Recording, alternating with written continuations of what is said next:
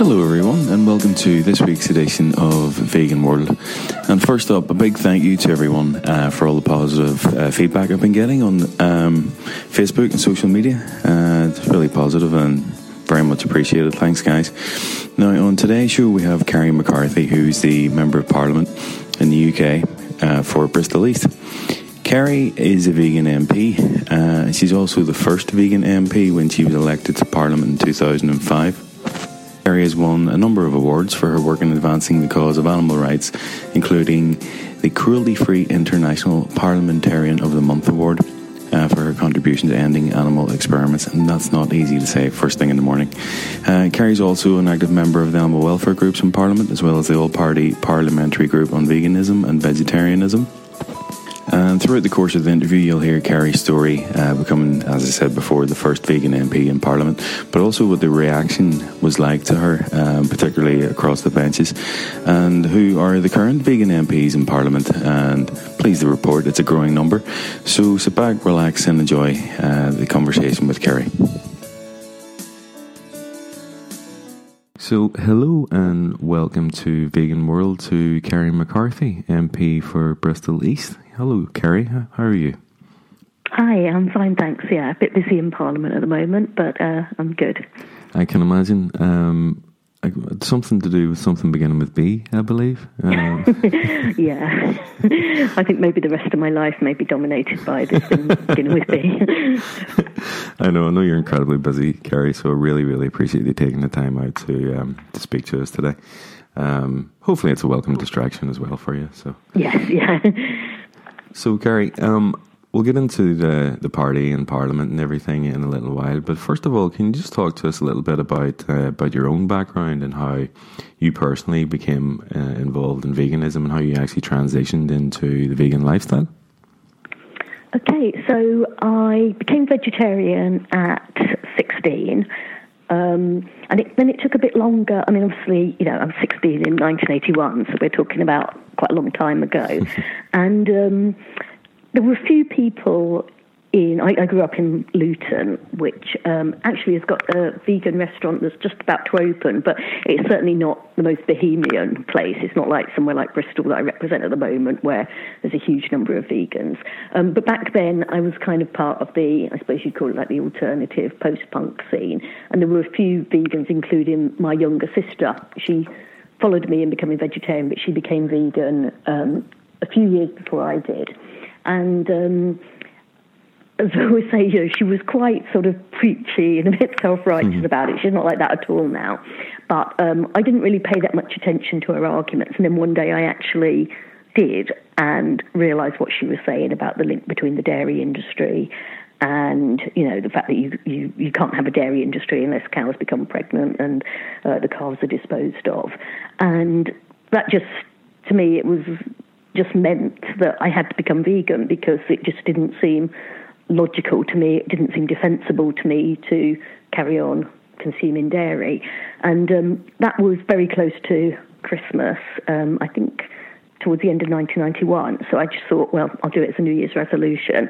I remember at the time um, there was a very nice cheesecake from Marks and Spencer's, and I kind of had a ceremonial last slice of Marks and Spencer's lemon cheesecake, and that was my farewell to, to dairy products. And um, that was it. So I think, you know, January the 1st, 1992, I was living with someone at the time who was vegetarian and he went vegan as well. And all these years later, both of us are still vegan, as is my sister. So she's like, I think uh, she's like well over 30 years vegan. Fantastic. Uh, you were quite a trailblazer back in the day, Kerry, to do that. I remember growing up in uh, 1980s Belfast, and they, well, I don't think the preoccupation at that time was with veganism. There were other issues, obviously, people were more concerned about. Course, but yeah, yeah, um, yeah the, the, availability of foods even then was um, so difficult. My poor mother was trying to, to help me at the at, as best she could, you know, with like nut roasts every Sunday yeah. for dinner. Um, yeah, so I feel. Well, I remember even being vegetarian. Mm. Um, my mother used to buy these not very nice cheese and onion pies from Sainsbury's, mm. and she, she used to make. We still joke about it. She used to make this baked bean and sweet corn pie. It was pretty horrible, but you know, she, there just wasn't the the choices. And actually, when we went vegan, it coincided with Luton actually getting a health food shop.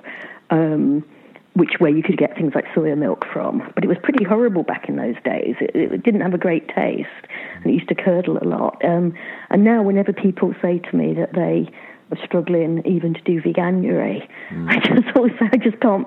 You know, you're absolutely spoilt for choice now. Yeah. And even if you live in a fairly rural area, you can probably get your hands on well, an awful lot more than we could, you know, and things like we, we used to get a train down to Brighton occasionally where a health food shop did vegan cheese. It was the only place we knew about.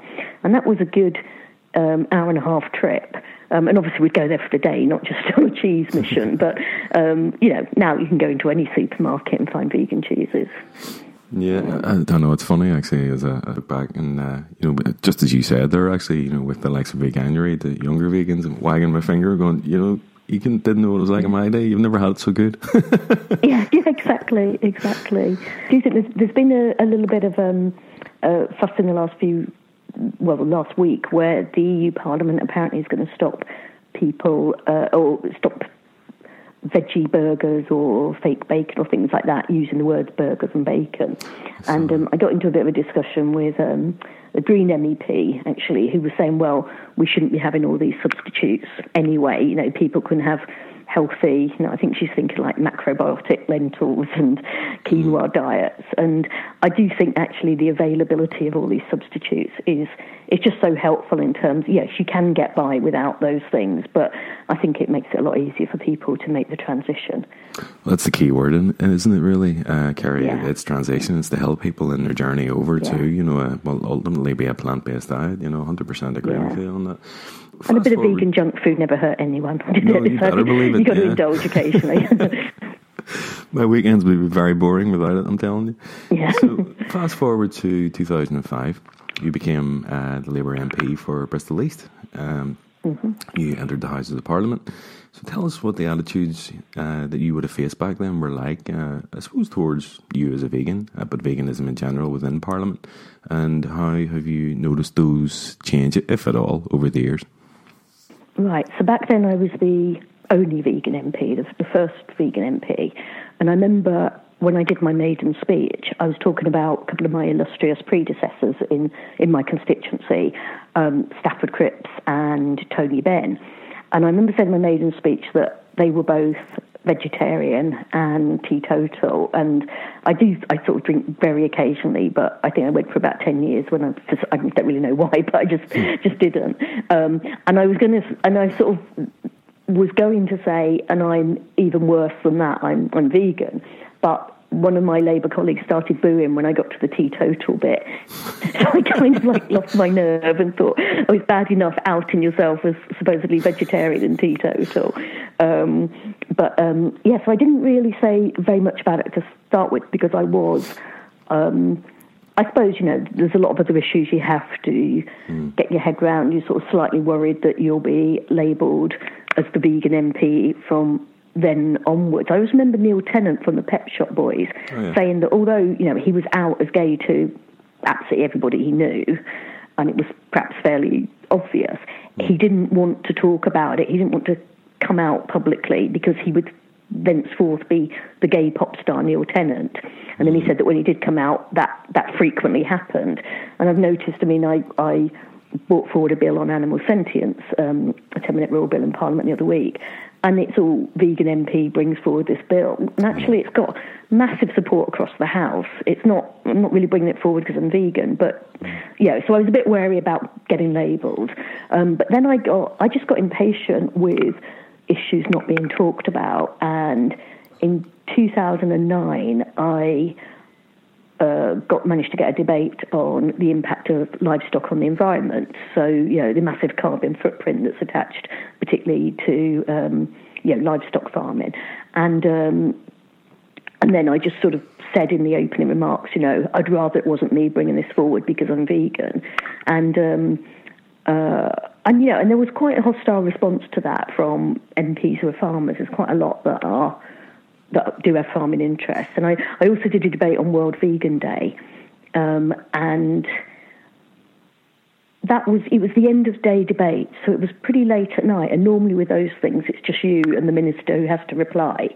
And um, I think there were about a dozen MPs turned up, all with farming interests, to basically heckle and interrupt and No uh, sort of jeer, you know, sneer at me basically, and um, uh, yeah. So the host and the, the hostility is still there to an extent, um, but what I am finding is it has become commonplace. So one of my Labour colleagues actually said to me the other day, we were in an event with George Monbiot where we were talking about environment policy, and he said, you know, the biggest thing people can do is to move away from a meat-based diet. Mm. And this colleague, to his credit, said, "I used to think Kerry was crazy, but actually she was right all along, wasn't she?" so there you go. You know, somebody's got to stick their head above the parapet and be the, the person that gets ridiculed and abused and that. And but you know, that's not under. We've made a huge amount of progress. There's a lot of people that accept that you know they're, they're still not going to advocate going vegan, but they accept that you need to sort of reduce your meat consumption but there is still a big pushback in some quarters. I, I, get sent, you know, on social media, you get people that send me pictures of bacon quite regularly because mm. they're angry, which is very silly, but yeah, yeah you get things like that. They're everywhere, Kerry. Believe me, I get them as well. Yeah, believe it or not. Yeah. Um, that was one of the questions I had for you. Actually, was to find out whether or not there was a lot of pushback, and and if so, who? Uh, not in terms of naming names or anything like that, but there there's obviously politicians out there, maybe across the benches, whatever, who who are there because a lot of their supporters are in the meat and dairy industry. Um, yeah, yeah. Well, I mean, some of the Northern Ireland MPs, oh God, yeah. um, for example. Um, you know, I think there's one who's got a family interest in a big meat processing business. Um, there's another one that I particularly remember turning up to that World Vegan Day event. But I was recently on the Agriculture Bill Committee, and there were about four Conservative MPs on that that just kept bringing up my veganism over and over again. Mm. So, for example, you know, it was things that were nothing to do with being vegan. I think I was talking about food waste at some point, and they start coming in, and you know, and I just kept saying to them. In the end, I kept saying it's really tedious. You know, can we just yeah. discuss the issues properly? Yeah. And um, actually, the minister, you know, who was in charge of the bill, he was far more respectful and actually prepared to agree with me on a lot of things. But these, I think they they just thought they were being, you know, amusing or whatever, or yeah. Yeah. But they were, I didn't think they were. I mean, one of them came up to me afterwards and he said, when you were talking about food waste, I was going to say that if you are worried about food waste, you ought to be eating black pudding because one of the biggest waste products is blood from slaughterhouses, and you can make black pudding with it. And um, yeah, that's a pretty. That's a novel way of looking at it. Yeah, I'll give them that. Yeah, you know, I mean, it's it's, it's puerile and it's, but it's actually quite offensive. And actually, one of his his colleagues, a female MP on the committee, who I think's vegetarian, she actually came up to me spontaneously after the committee and said, I think the way that they treated you was pretty appalling. And they ought to, you know, it's, it's just this idea of having respect for people's views. I remember um, there was a debate about banning non-stun slaughter. And um, I just was in mostly, I don't think I made a speech, but I was in more just to sort of do a couple of interventions. And the Jewish MP who spoke was listened to with respect. The Muslim MP who spoke was listened to with respect. But then Matthew Offord, who's a vegetarian Conservative MP, got up and talked about slaughterhouses from an ethical perspective. Mm. And immediately that hostility from his colleagues started.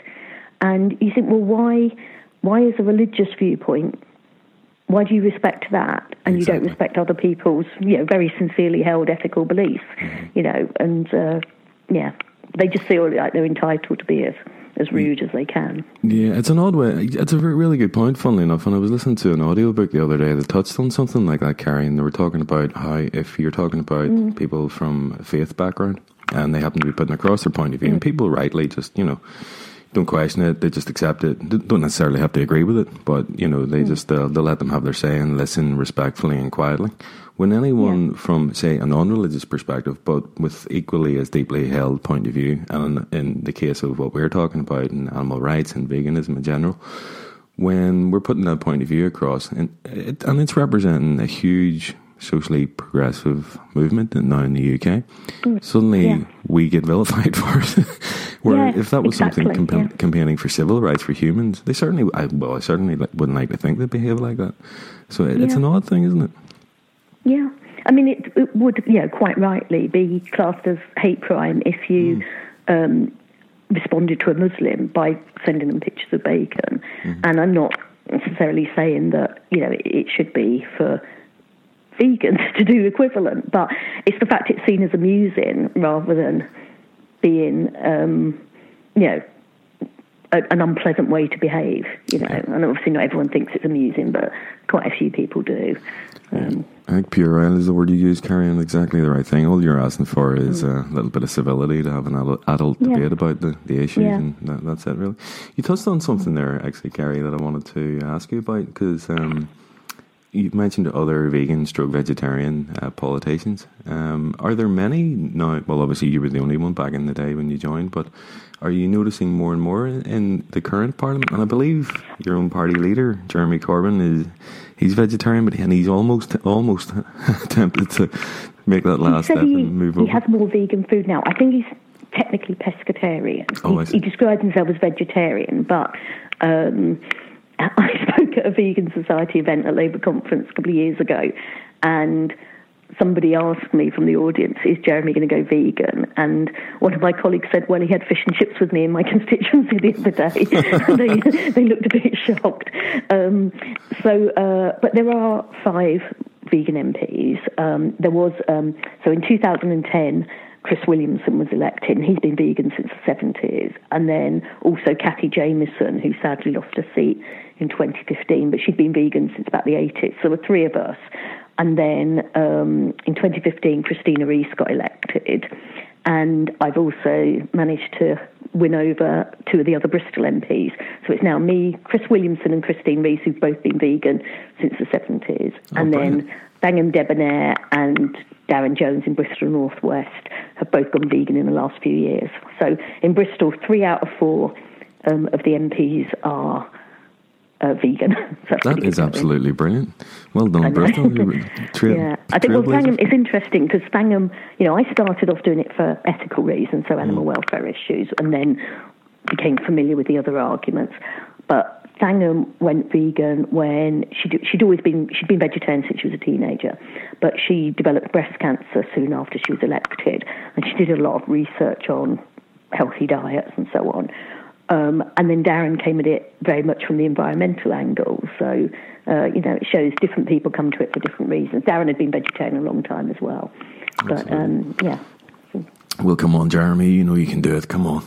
I know, I know. It's not difficult. That last little push.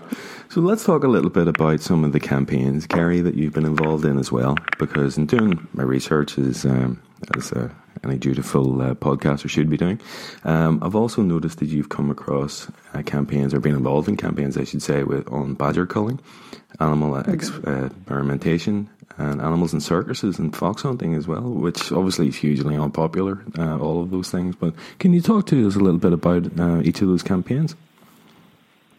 Um, yeah, well, I think with badger culling it's a bit frustrating because there was a lot of opposition um, when the badger cull first sort of resumed and when there were just pilot schemes.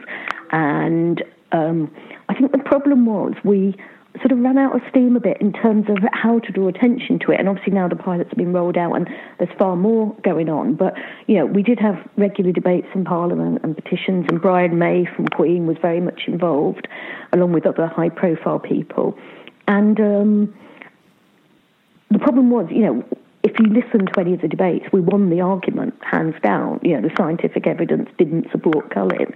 But there's only so often you can make the same points over and over again without, you know, the, we just couldn't get the, the DEFRA to con- concede any ground. So, you know, obviously, you know, I still hope that we can keep pushing, but it's, uh, I'm not quite sure where we take that. With wild animals and circuses, the government promised legislation a few years ago.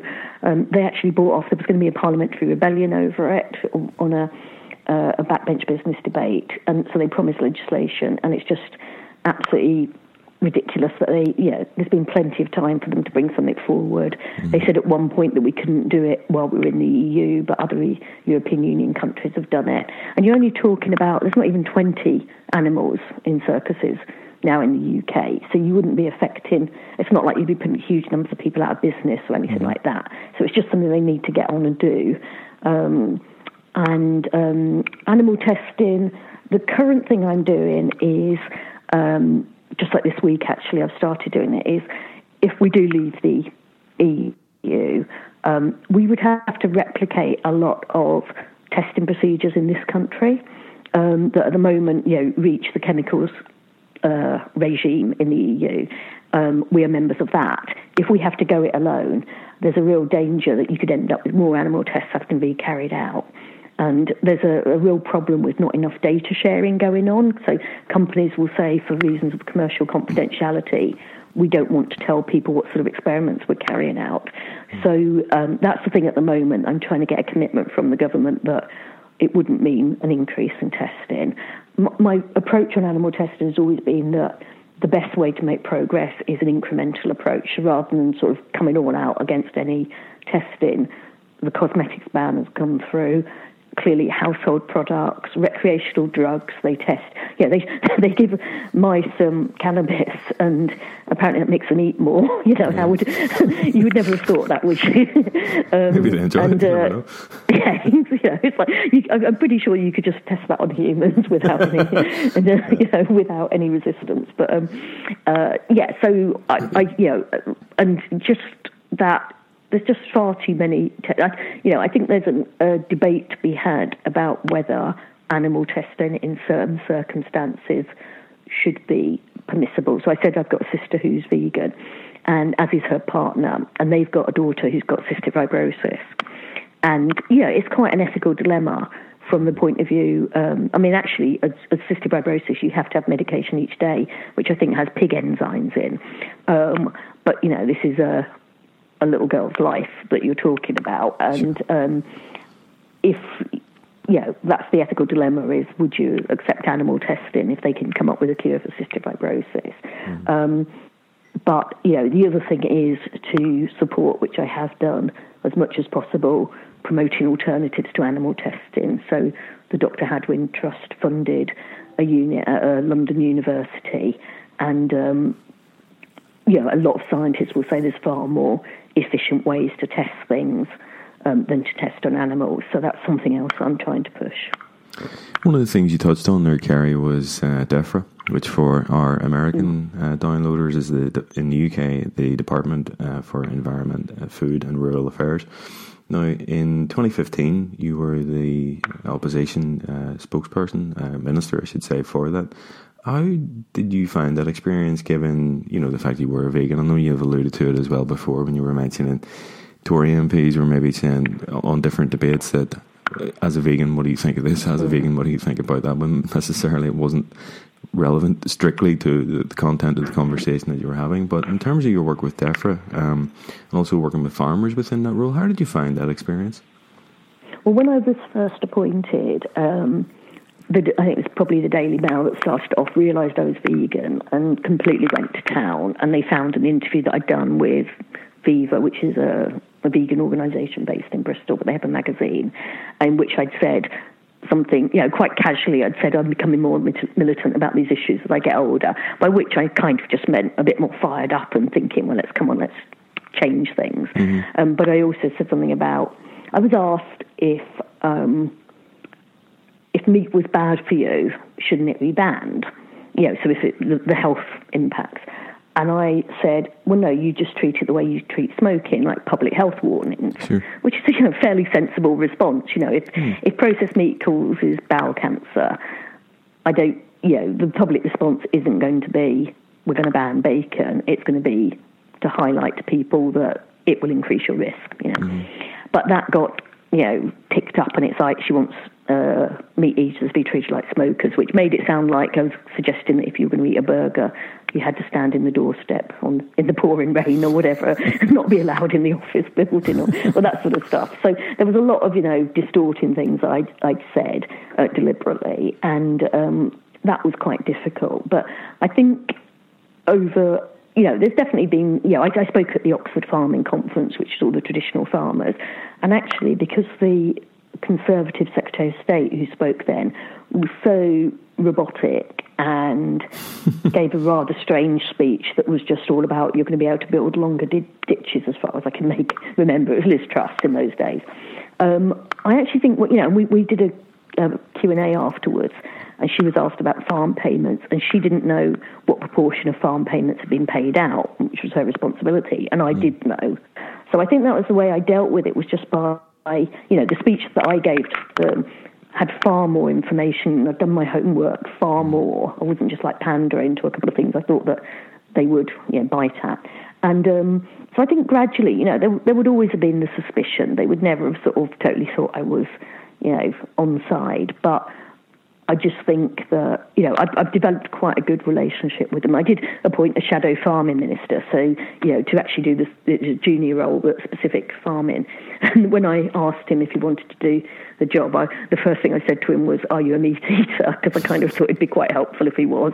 Um, but, you know, I, you just have to show that you know your stuff and that you're speaking from a position of, yeah, of being informed. And I currently, you know, I would say I have a, a reasonably good relationship with those organisations because um, on things like the agriculture bill, you know, I'm actually trying to protect them. In the key issue at the moment, where we'd be working with the farmers' union, is about trying to ensure there'd be no lowering of standards in any trade deals post Brexit. So it's this whole chlorinated chicken thing about uh, whether US produce could flood the UK market. It'd be mm. lower quality. It'd be lower lower standards, but also lower price, which would really hurt our farmers. So, you know, I'm an ally on that, but um, there still will, will be plenty of instances where they're just a bit suspicious. I remember somebody came up at DEFRA committee recently, and the chair, I think it was on the trade, it was actually, we're totally on the same page on this, but he, oh, that was it. I was suggesting um, there was some talk about funding to um, improve the productivity uh, of dairy farmers. And all I did was just say, well, if you improve productivity, there'll be more milk on the market, and won't that mean prices go down?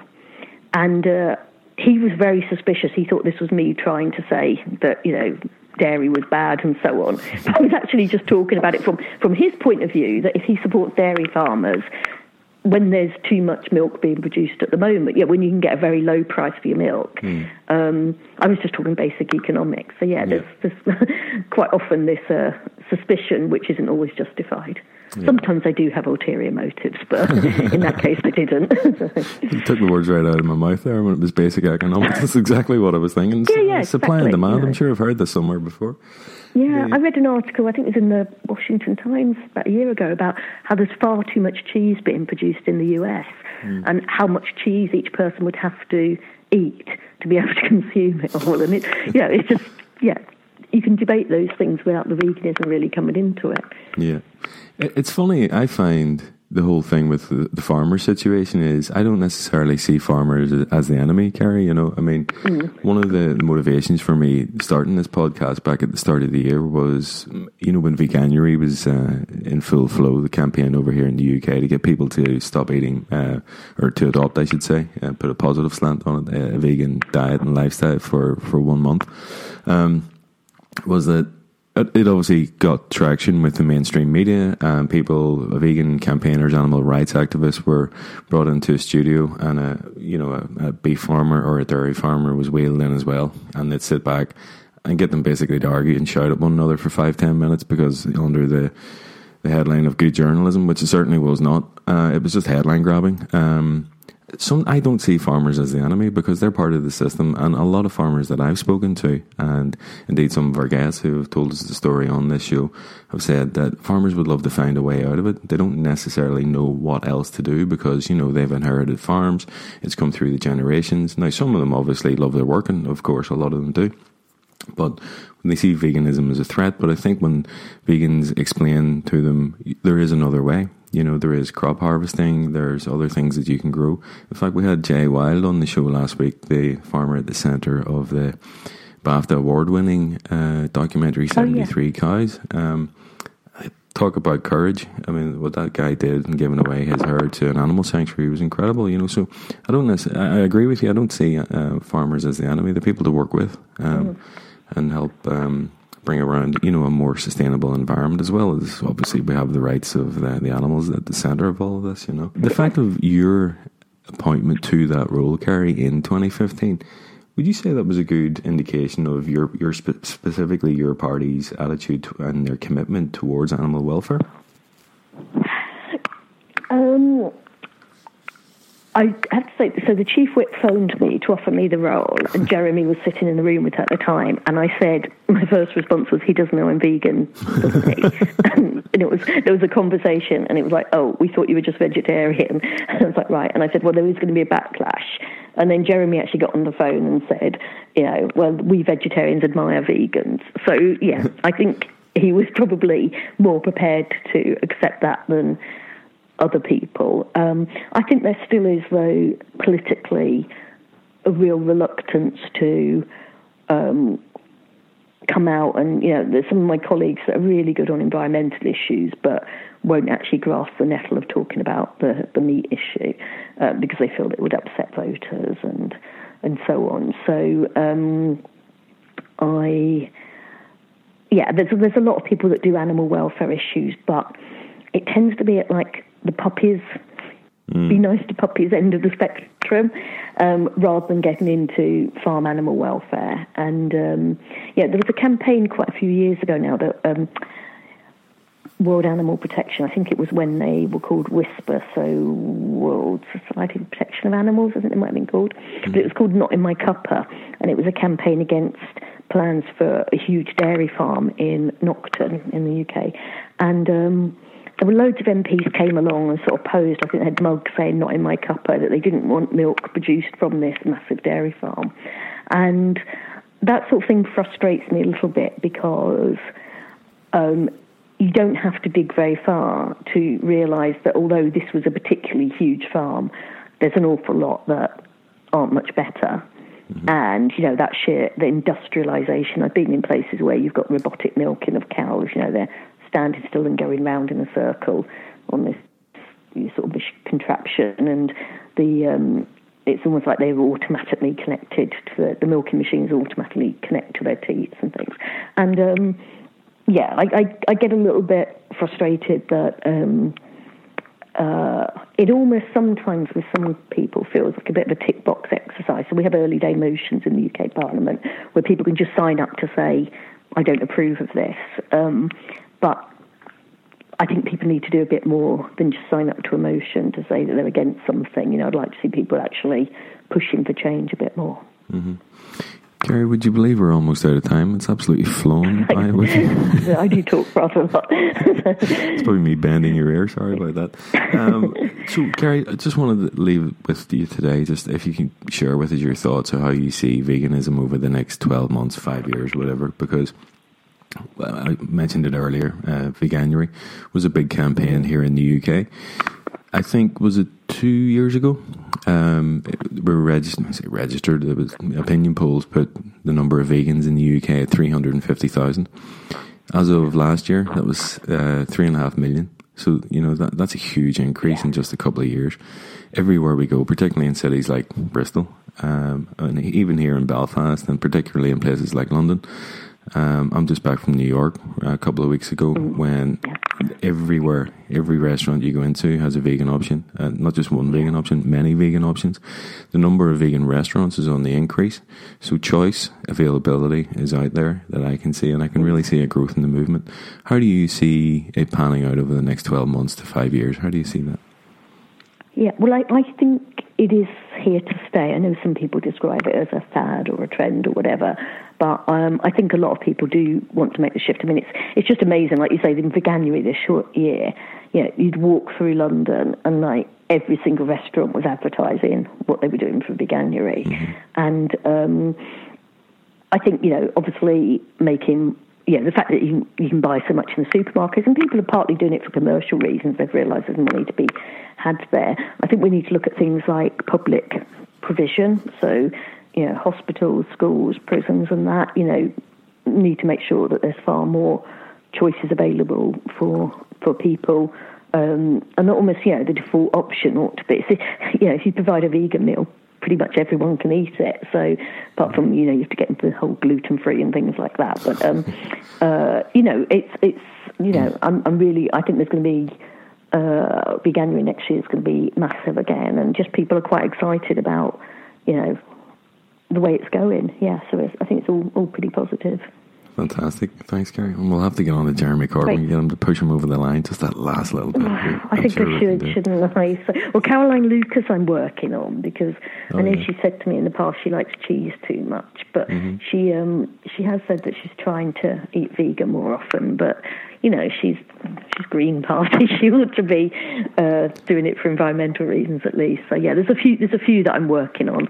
A few, you know, we start with the vegetarians and Yeah. see where you can get to with them. So we should, you should we'll re- we're well, going to get some MPs to do veganuary next year. so. Yeah, absolutely. Well, you should point Yeah. her in the direction of that um, vegan cheese shop you mentioned earlier in Brighton. Maybe there's one like it. You know, she's the MP for down that direction. Uh, Is the MP? Yeah, she'll, she'll walk past it on the way to the station. It's Infinity Food. She'll walk past it on the way to the station all the time. So, yeah, so she's got no excuse, has she? Caroline, get yourself in there. You know you want to. exactly. okay, well, great Kerry- talking to you. Thank you very much for your time today. I really appreciate Thank that. Thanks a million. Okay, bye.